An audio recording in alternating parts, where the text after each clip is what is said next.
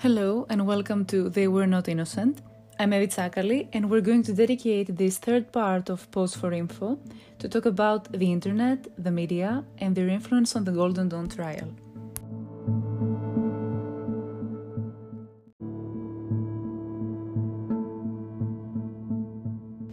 We will begin by referring to the action of Golden Dawn Watch.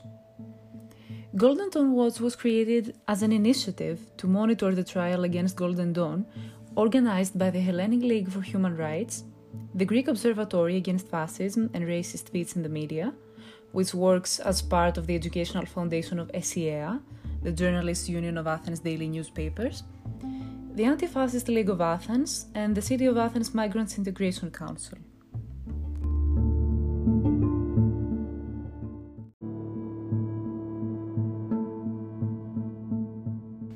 Its principal role is to make public all information concerning Golden Dawn's actions and to illuminate all aspects of the trial.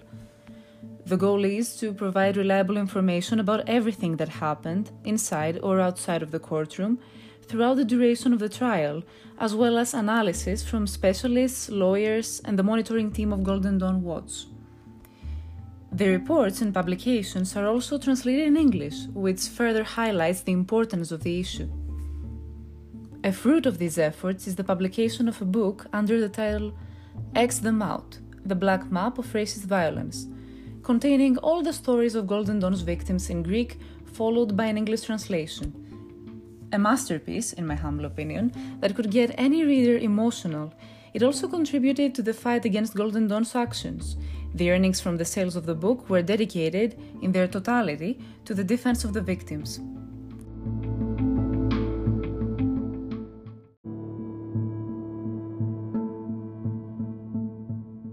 Golden Dawn Watch has a very active social media presence.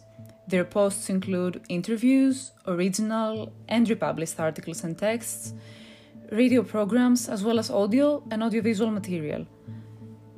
Their motto is, and I quote, because we believe that only a well informed and sensitized public can develop a strong resistance against the spread of racism, fascism, and neo Nazism, and ultimately against fear.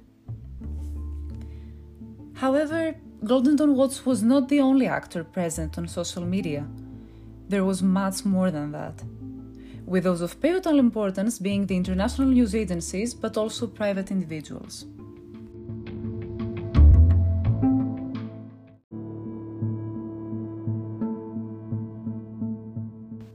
The best way to depict a typical Facebook or Twitter feed on October the 7th would be through a citation of headlines on the social media accounts of not only Greek but also international news agencies. For example, AFP News Agency Greek neo Nazi party ruled the criminal group in landmark trial. Reuters Greek court rules far right Golden Dawn leaders run a crime group. Guardian Golden Dawn guilty verdict celebrated across Greece. Deutsche Welle Greece's neo Nazi party Golden Dawn was branded a criminal organization, with its leaders facing heavy sentences in one of the most important trials in the country's political history. And those are only some of the headlines that traveled the globe within seconds. However, we shouldn't underestimate the overload of ordinary citizens' posts that day full of symbols and emotions, they left their own particular mark that day and the period before.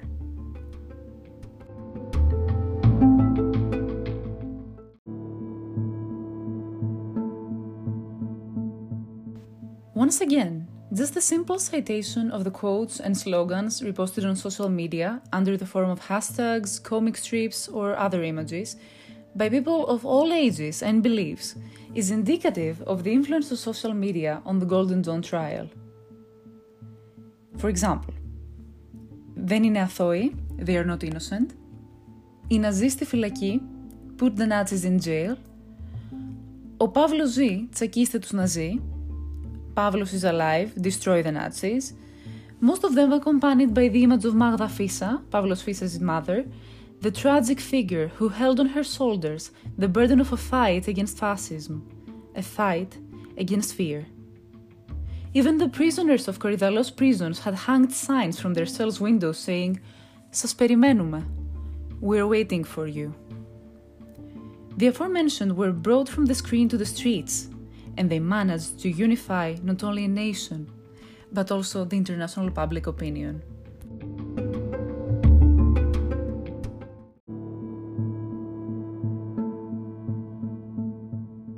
Nevertheless, that leads us to the next question. Did this immense effect of social media have a positive or a negative influence on the trial? Of course, with all the publicity this issue witnessed because of social media activity, the Golden Dawn case became not only a political case, not Fyssa's or any of the victims' families' case, but everyone's case. Everyone wanted the Nazis condemned, and we found ourselves in an unfortunately rare uh, state of being united under the same cause. However, was the outcome of the trial predetermined in a way? Had the anticipated verdict gradually become a public demand? Despite the urgent need to condemn the criminal organization, because that's what Golden Dawn is, we should not neglect the right to a fair trial and the right to be condemned from our violations and only them. Many of the messages emitted those days, like the ones mentioned before, sparked hope, joy, and relief. As many as those that sparked anger and revenge.